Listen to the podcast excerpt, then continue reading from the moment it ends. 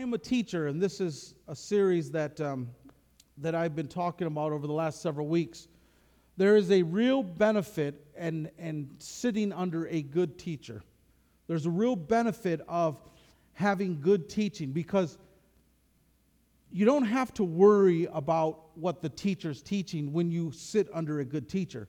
If Jesus was here and he was teaching us, just like when Mary was sitting at his feet and Mary was listening to the words of the teacher, to Jesus, she didn't have to worry if Jesus was going to mislead her or misdirect her.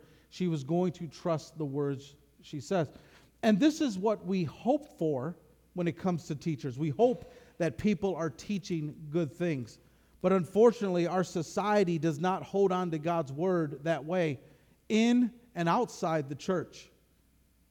Inside the church, we, we hope that I would be a good teacher, that I would teach you good things, things that are according to the word of God. And I pray I do. Matter of fact, I have no problem with the messages that I preach because if there is something you don't disagree with, if there's something I've taken out of Scripture, then we could talk about those things. And if I was wrong, I would correct it. And I would, because I don't want, I don't imagine to be or pretend to be someone who knows everything. But a lot of times, teachers have agendas and they have different issues that they want to promote. So, I think it's an important conversation. I, I, our society does not hold on to God's word, it's affecting inside the church as well. Because we've had generations after generations of people learning to ignore God's written word. People today, grandparents, mothers, fathers, children, all have been raised without the Bible being a part of their life. People will say that, you know, it was since the 60s when when we had prayer taken out of school that that's when things started to fall apart in our society and our culture but it goes much further than that because it really is about when the modern age of science has removed the, the bible from our life when the modern age of science has removed god's word from being god's word and the result of that is chaos the result of the scientific revolution, which I believe is the last great change that happened in our society, where, where no longer were we physical and spiritual people, but we became separated. Where now the spiritual was something you could do with your religion, but if you want to know about the natural world, if you want to know about how things operate in your body or in, in, your, in your life or in this world, then listen to science. And there was this split that happened and, and if you notice our society, we no longer have a sense of spirituality in our life. We just have understanding and reason. And this is why our world is in chaos. This is why we have furries that are in our schools. Kids that think they are actually pets. And, and, and what do our schools do? Schools will compensate for it and they will, they will install special bathrooms. This is why we have chaos. This is why we have drag shows happening in schools where we have uh, people that are dressing up that are completely opposite of what the Bible teaches, trying to teach our young children and make them accept that this is normal. This is the result of chaos. We also have a movement called age play that is affecting adults, where adults are trying to play roles as kids. Let me give you an example. I just have to worry about things that children worry about.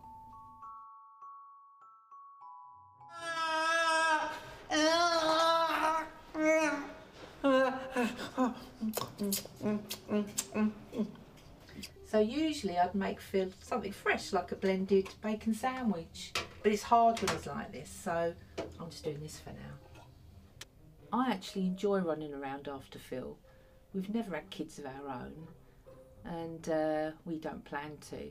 So it's kind of like being a parent, but without the pain of giving birth. I personally think that age play adds a whole new dimension to our relationship. It makes us stronger. We love each other more. We bond together. I just hope that people can leave us to live our lives the way we want to live them without judgment. You may think this is strange. You may have chuckled. You may have thought, What in the world are you talking about, Pastor? But this is the result of what happens when you remove God's word from our culture, from our world. This, is, this wasn't a parody, this was an actual documentary done in, in Europe about people wanting to play different roles. They don't understand what the Bible says. God is not a part of this. And this is, this is something that we kind of will sometimes dismiss it and say, ah, it's just crazy. Kids just acting weird. It's a, it's a phase, it's a fad. No, these are the results of what happens when you remove God. Because the Bible tells us that we're not animals. The Bible tells us that we are male and female. The Bible tells us that we need to work, that we need to do something with our life, that God has a purpose and a plan for us. The real danger is when you remove God's word from our life. And the Bible has warned us over and over again about the importance of holding fast to the word of God. If you start to neglect the Bible, if you start to ignore the word of God in your life, if you don't, if you don't hold on to it, you will fall away and start to believe things that are completely opposite of the Bible. You'll start to believe things that are completely opposite of the Bible. That's why it says in Hebrews 2 verse 1, it says this that we must pay careful attention, therefore, to what we have heard, so that we do not drift away.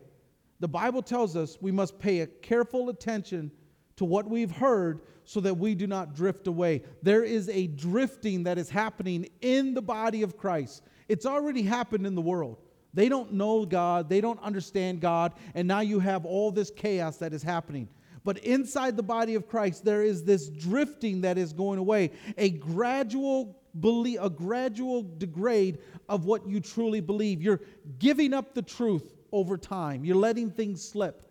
And it doesn't, it doesn't, it's it's not obvious to us as, as all the time. We don't see it happening all the time. But there's these little steps that happen, and then over time you realize, wow, I'm really lost. This is the danger. We live in a crucial time. We live in a time when, when the world has removed the power and the authority of God's word from our life, from our homes, from our church, from our workplace, from society. We live in a time in history where God's word is not important anymore to people. This is why things can change so quickly. Our enemy has moved in and established its agenda right under our noses and he's moved in and he's taken why because we don't have the authority and the power that we used to have now i'm not i'm making generalized statement i'm not saying any of you here don't have the power of god's word in you i pray and i believe that all of you are seeking the lord all of you are reading his word all of you are getting into god and doing your best to, find him and he's revealing himself to you but i'm talking about in a larger sense the church that has lost its power how does this happen? It's because of the teachers. And it's been going on for a while. Let me give you an example. There is a theory called the gap theory. The gap theory. Let me read the first three verses of Genesis. In the beginning, God created the heavens and the earth. And now the earth was formless and empty. Darkness was over the surface of the deep. And the Spirit of God was hovering over the waters. And God said, Let there be light. And there was life. Now, this is an example of how teachers are inserting things into God's word, which is resulting in a false belief. You see, this is the gap theory, or some people call it the gap fact, or some people call it uh, ruin recreation, or re- ruin reconstruction theory, and so forth. And basically, the story goes like this. In verse 1, in the beginning, God created the heavens and the earth, is when the first earth was created, the one that's all the way to the, the left. That's the first one, the empty world, and we don't know much about it, but we do know this that the sons of gods were there, that the angels were there. This was their domain. You see, because it says in Isaiah 14, verse 13, you said in your heart, and this is God speaking to Satan you said in your heart, I will ascend to the heavens and I will raise my throne above the stars of God. I will sit enthroned on the mount of the assembly of the utmost on the heights of Mount Zaphon. So the devil because he wants to ascend into the heavens and above God, must be here on earth. And so the gap theory places the devil and all his angels and all the sons of gods on the earth during this time. And what happened was was that the devil rebelled. He he went against what what God wanted. He tried to make himself like God. And so God had to punish sin. And that's where verse 2 comes in, right in the middle, this great flood. Because remember, it says in Genesis, now the earth was formless and empty, and darkness was over surface, and the Spirit of God was hovering over the waters. God steps in and he destroys the first earth. You see, it's like this if I wanted to build a house, I would sit there and I would lay the foundation and I would put up the frame and I would I would put the roof on and I would put the sidewalls on. I would do everything I can to build this house. And then all of a sudden the flood comes and it covers everything. Well, that doesn't make sense because if I'm building a house, why would I flood it? And this is where the gap theory comes in, where it says that this is a form of punishment and judgment. Because whenever that the, the words formless and empty happen in the Old Testament, it's, it's dealing with judgment. And so the Bible tells us that judgment happened. And so the theory is, the thought is, that because the sons of God rebelled against God, he had to flood the whole earth and destroy everything because of sin. Jeremiah 4:23 says, "I looked at the earth; it was formless and empty, just like it said in Genesis 2, 1, 2. I looked at the, the earth, and it was formless and empty. This was a judgment. And so God sends this big old flood to destroy the first earth and the corruption of sin. Now, verse 3 happens, and now we have the present earth. And this is where God said, Let there be light. He didn't have to recreate an earth, He just had to remove the waters and start over again. And this is where Adam and Eve in the literal six day creation happens. This is the gap theory. But there are some problems. Did Satan actually live here? Did he actually live here? Because the argument was that Satan was on the first earth. He wanted to be like God, so he wanted to ascend above God. And, and so we assume that he's here on earth. But the problem is, if you read the previous verse before in Isaiah about this ascend into heaven, it says this How you have fallen from heaven, morning star, son of dawn. You've been cast down to earth, you who once laid the nations low. So God is saying, Listen, you made a mistake and now you've been cast down. So it's completely off with the idea that Satan lived here and then he wanted to go to heaven and then he was cast back down. The Bible says that he was cast down to earth. Even Jesus recognizes this in Luke 10 18. I saw Satan fall like lightning from heaven. Not from this first earth, but from heaven. And the second problem is this the verse 2 where it talks about the, the chaotic earth and how God had to flood it and get rid of all the sin and all the stuff that was bad. Well, this doesn't make sense because the one person that is responsible for sin, and we know this that the wages of sin is death, the one person that is responsible for all this chaos was Lucifer, was Satan. And guess who survives this flood? Satan. So if God was going to deal with Satan, why did he let him survive? Adam sinned. And the, what does the Bible tell us about Adam? That Adam died. Adam died because of sin. But Lucifer, for some reason, gets to escape this great chaos and he continues to live, him and the fallen angels. They come, they destroy the first earth, and then God punishes them and destroys this earth, and they live. That's not the case. Also, verse 3, when we talk about the new earth, now you have a new beginning because of this flood of judgment that destroyed everything. The earth was formless and empty, and now the Spirit of God was hovering over the waters. But the question is did God destroy the heavens too? You see, according to this theory, God destroyed the earth, the first earth. But did he destroy the heavens too? Because you have a problem when you get to Exodus chapter 20. And in the book of Exodus, it tells us this verse 1 God spoke all these words. So, what I'm going to read to you is what God Himself spoke. And this is what He said For in six days the Lord made the heavens and the earth, the sea and all that is in them, and he rested on the seventh day. In six days, he made the heavens and the earth. Not in six days, he made just the earth, he made the heavens and the earth. Because in the gap theory, they don't talk about the heavens being destroyed, they don't deal with the heavens because that was all done on verse 1. In the beginning, God created the heavens and the earth. But the Bible says that in six days, God did it all. And the problem is this is you also need a couple things. You need a couple earths. You need two earths. You need two floods because there's one with Noah and one here before. And you also need two gardens because Ezekiel tells us that the serpent, the devil, was a seal of perfection, Ezekiel 28 12, full of wisdom, perfect in beauty, and you were in Eden, the garden of God. So the Bible tells us that Satan was in Eden, the garden. Well, there was another garden before. You see, it just it just continues to add up every time you add into scripture. So how did this theory come about? And this is why I'm saying teachers are important to teach us the truth about God's Word. Here's the reason why this theory came about it was from the notes of Scofield and the Scofield Reference Bible. I've had a copy of the Scofield Reference Bible. It was written like 1909, something like that. It's a, it, it's a, it was one of the, the premier works at the time to help people understand. And this is what he wrote in his note on verse 2.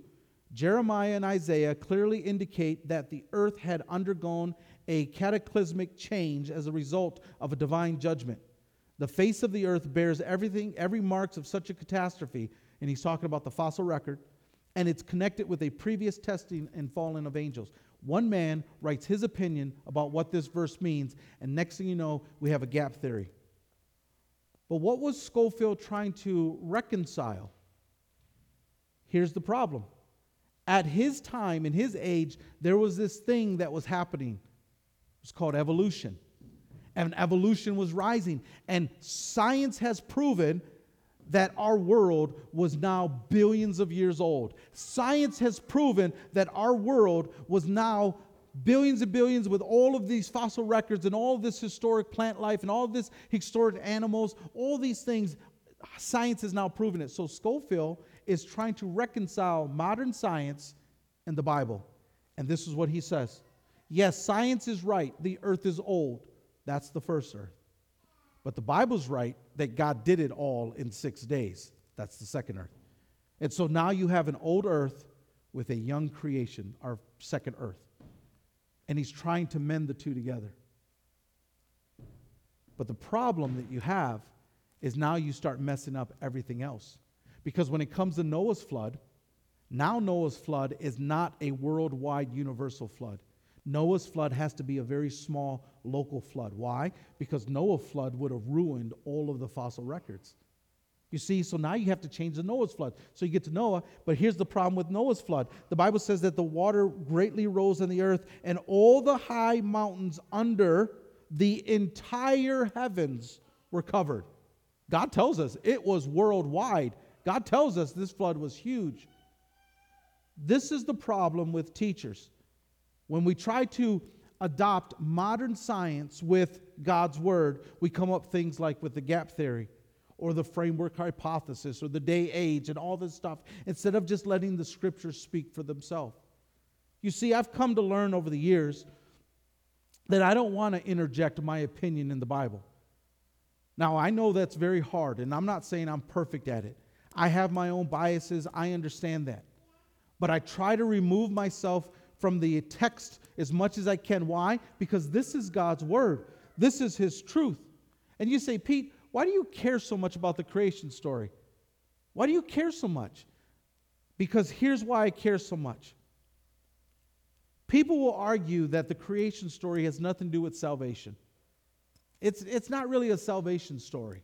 People will tell me, people have told me, listen, Pete, just, just preach Jesus. Don't, don't worry about this creation stuff. Just, just preach Jesus. People tell me to, to focus more on other things instead of the story because, because there's so many theories, there's so many opinions about it. No one knows what's going on in the creation. So just don't worry about it and just move on. But I can't. I can't. And here's why. there is a domino effect that happens when we mess up the creation story.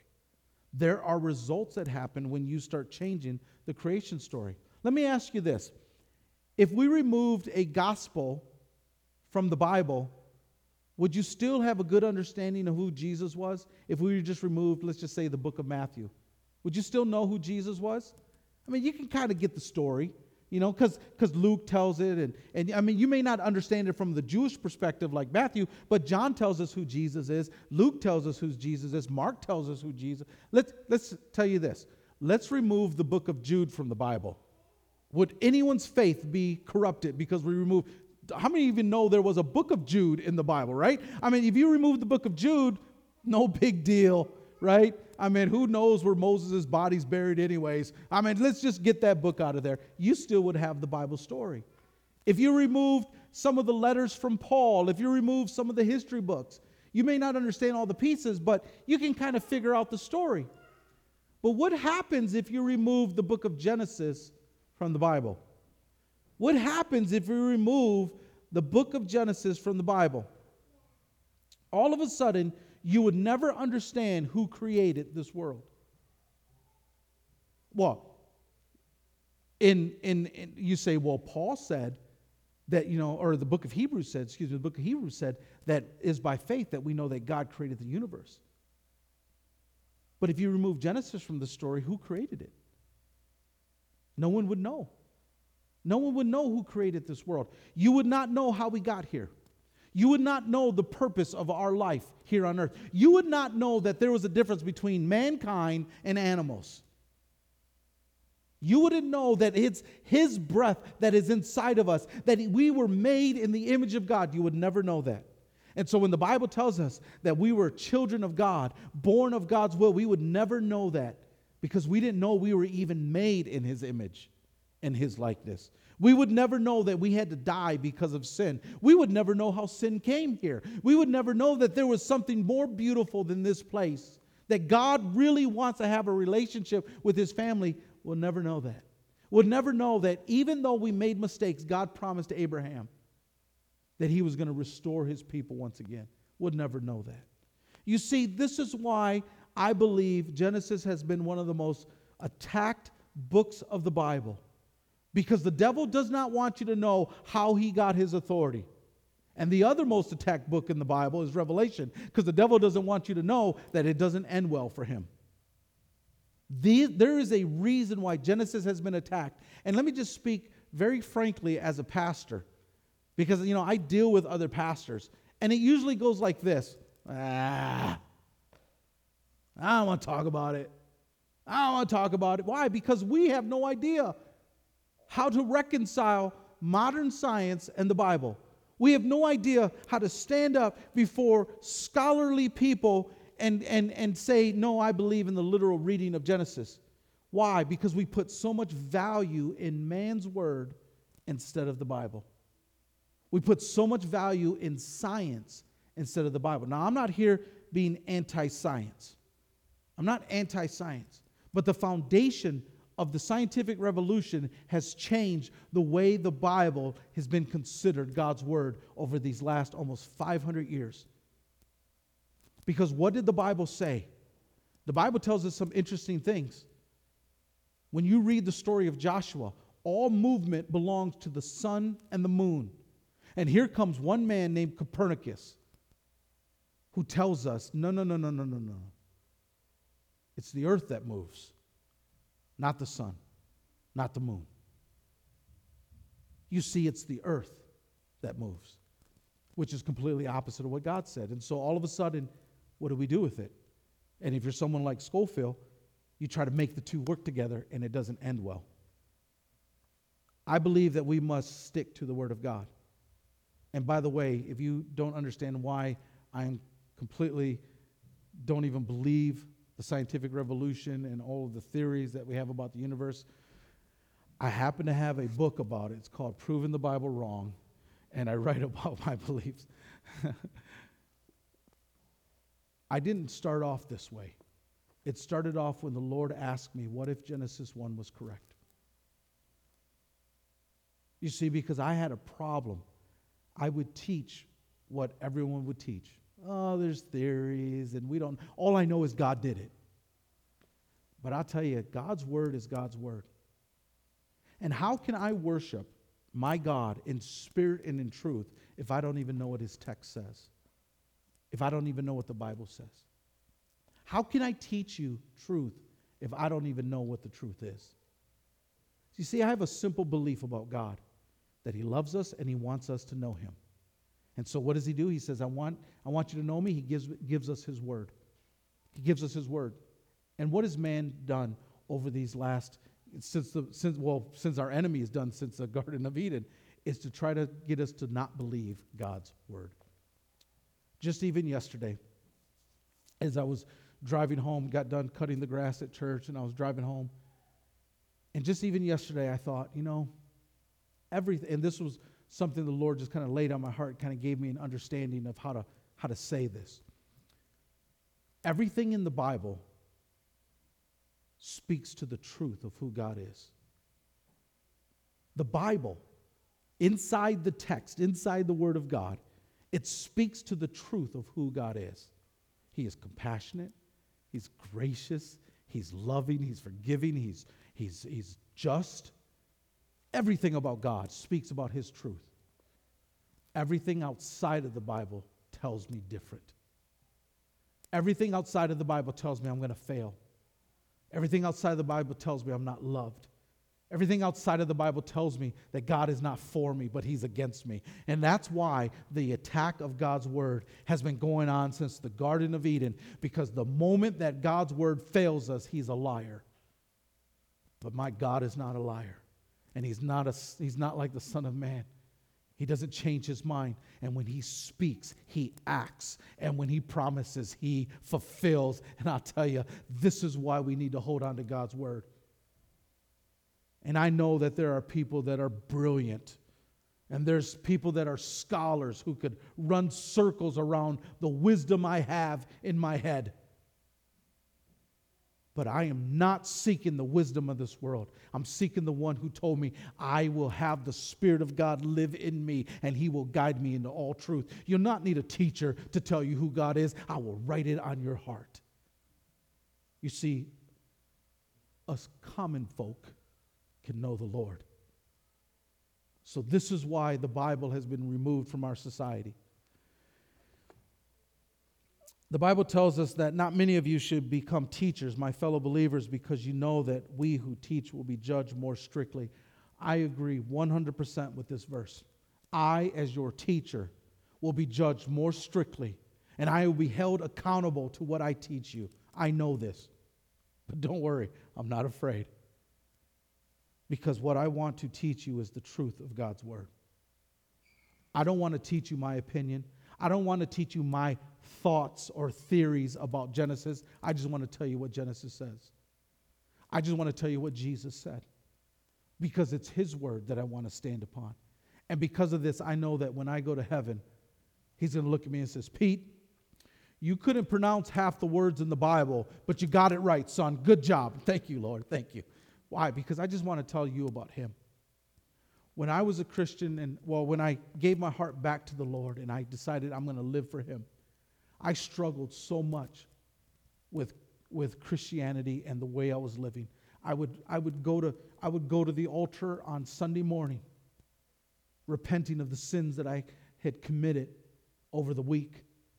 And then, and then I would go that Sunday morning, I'd be at the altar asking Jesus, forgive me. That Sunday night, I'm at the altar asking Jesus, forgive me.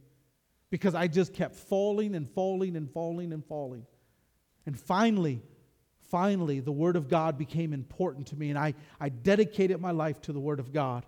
And it was His Word that washes. It's His Word that brings His, His presence, His peace, His knowledge, His wisdom, and begin to wash out all those other things. And all of a sudden, my ups and downs of Christianity just began to settle down. And all of a sudden, I realized that it is His Word that changed me from the inside out. It's His Word that helped me hear His voice. It's His Word that helped me believe that I was actually someone special to Him. It's His Word that taught me He created all things. And when He speaks, it will happen. That's why I believe it's important to be a good teacher. Second Peter tells us this. But there are also false prophets among you. Now, Paul is talking, or Peter, excuse me, Peter's talking to the church. He's talking to the church. He says this, but there were also false prophets among you, the people, just as there will be false teachers among you. They will secretly introduce destructive heresies. These teachers are going to introduce things that will be destructive to your faith. Now, if I sat up here today and I said, Hey, I want to teach you something, that God is not actually the creator of this universe, it was Bob Ross who painted on the canvas of life. Well, obviously, you know that's not true. My daughter Olivia might think it was true. She loves Bob Ross. But, but she would even know he didn't create this world. I didn't. That's obvious. But if I started to teach something like the gap theory and I provided scripture scripture, you may say, I don't know if I agree with that. I don't know. But you would never, you probably wouldn't walk away from church thinking, man, Pete, you're just such a liar. Why? Because there's some trust that you have with the teacher. And the Bible says that Peter tells us that they, there are people that are going to secretly introduce destructive heresies, even denying the sovereign Lord who brought them. That there are going to be teachings that are going to infiltrate the church that are actually going to turn us away from God. But it won't happen right away, it'll happen over time. It'll happen over time. My wife wrote me a note over 13 years ago that's still on my wall. Finish well. Finish well. The only way we're going to finish well is if we stay and hold true to the Word of God. Because there, there's destructive heresies that are, that are even denying the sovereign Lord who brought them, bringing swift destruction on themselves. Look at this, verse 2. Many will follow their depraved conduct and will bring the way of truth into disrepute. In their greed, these teachers will exploit you with fabricated stories.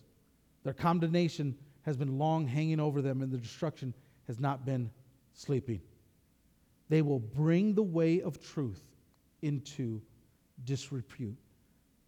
Jesus, even who Jesus is, will start to be corroded in who we believe he is. You'll start to see this happen. Why? Because of greed. These teachers that like authority and power, and they, they like to be known as the smartest people in the whole world. I don't like to be known as the smartest guy. When I go to like meetings with other pastors or with other people in faith, I don't like to walk in the room saying I'm the smartest guy in the whole world. I mean, I know it, but I just don't like to. I don't like to do that. Why? Because I'm always wanting to learn.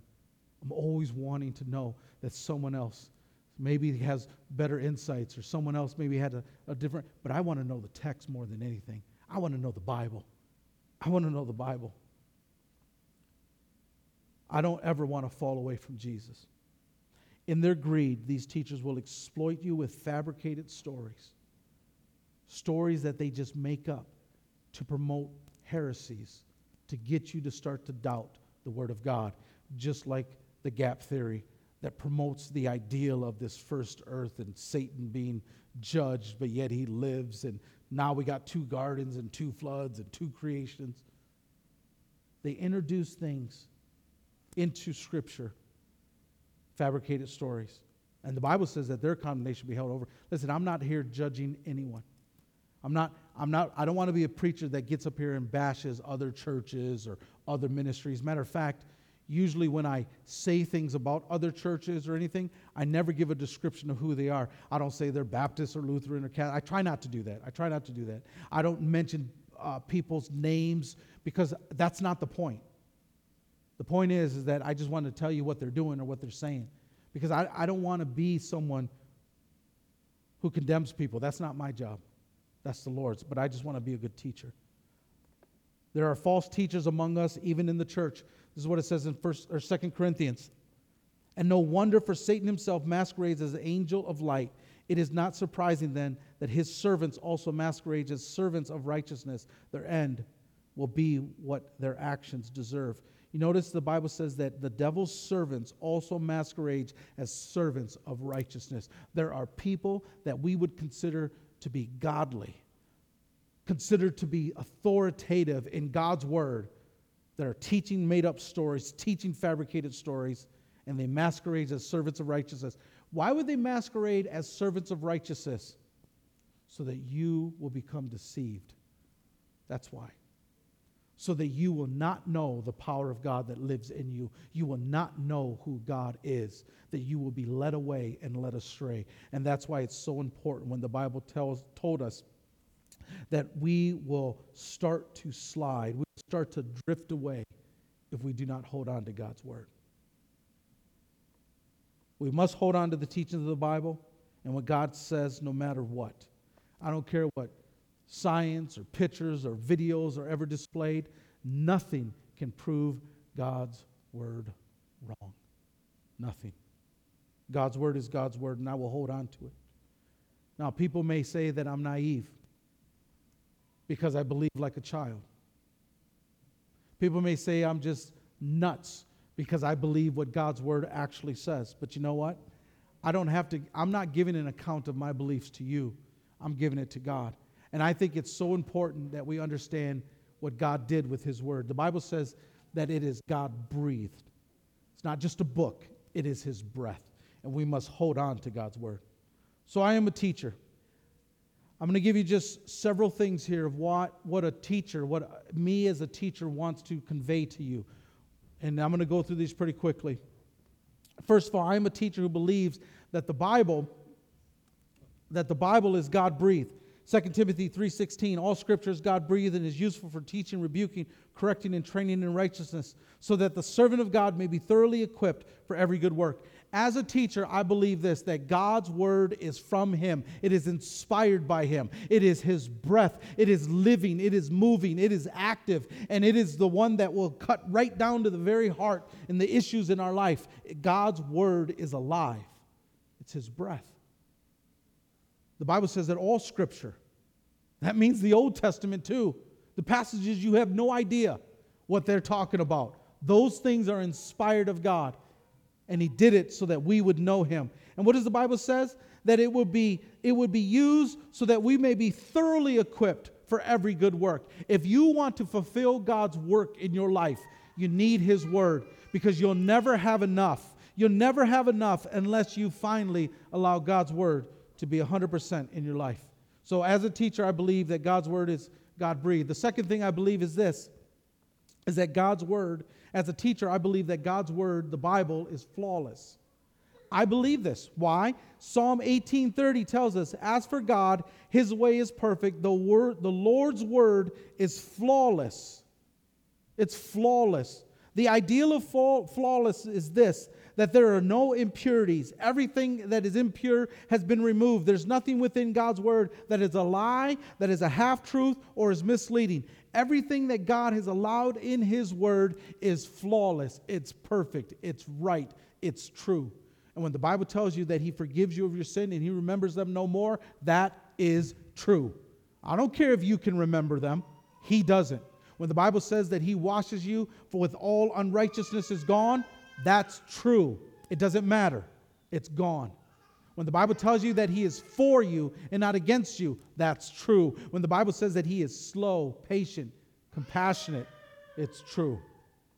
I don't care if you disagree with me, it's true. Listen, it's hard preaching with a baby in church, Carissa. Listen, listen, I'm not trying to call out. It's hard preaching with a baby. You want to know why? Because you got people behind you doing this for the whole service. It paid attention. One word I said, watching that baby. That's okay. I know. I believe that the word is flawless. Third thing I believe is that the Bible is revealed by God. The Bible says that, that no prophecy had its origin in human will, but prophets through human spoke from God as they were carried along by the Holy Spirit. The Bible is been revealed by God. So when God revealed himself to people, to Moses, this was his word that he wanted to reveal. It did not start with Moses. Moses didn't sit down and say, Let me write the story of creation the way I think it happened. No, God says, Moses, this is what happened. I made a firmament that holds water above it and below it. Uh, God, hmm, you know, hate to say this, but that's kind of outer space. No, no, no, no, Moses. I wrote it. And you know what God also said? That He put water above the sun and the moon and the stars. But, but wait a minute, God. Listen, I hate to tell you this, but a few thousand years later, this guy named Nicholas Copernicus is going to compute, gonna, gonna make you completely wrong. He's going to prove you wrong. No, God said, I made the moon a light.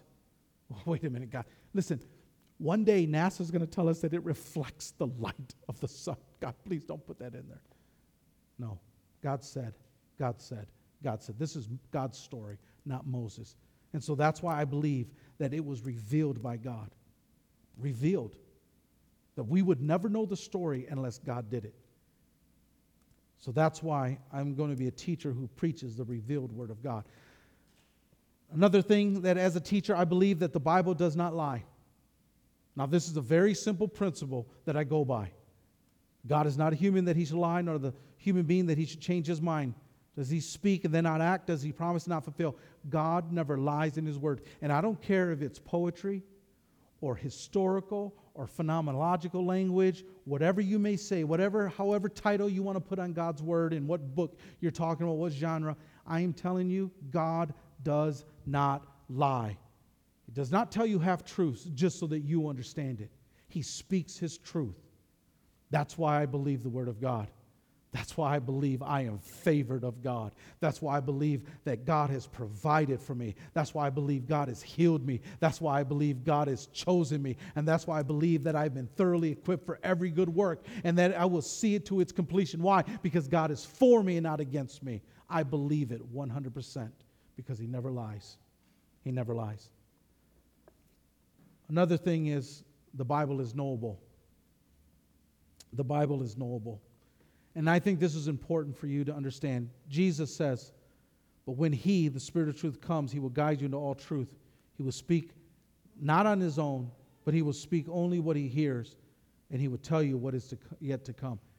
Jesus tells us that you and me will be able to know Him and His Word. We'll be able to know all the truth found in the Scripture. Why? Because either Jesus said something correct that when he comes, he will guide you into all truth, or what Jesus says is incorrect. That when we have the Word of God and we have the Spirit of God inside of us, we still won't know what the truth is. So either Jesus told the truth or he didn't. I don't know about you, but I'm going to side on the behalf of Jesus telling the truth.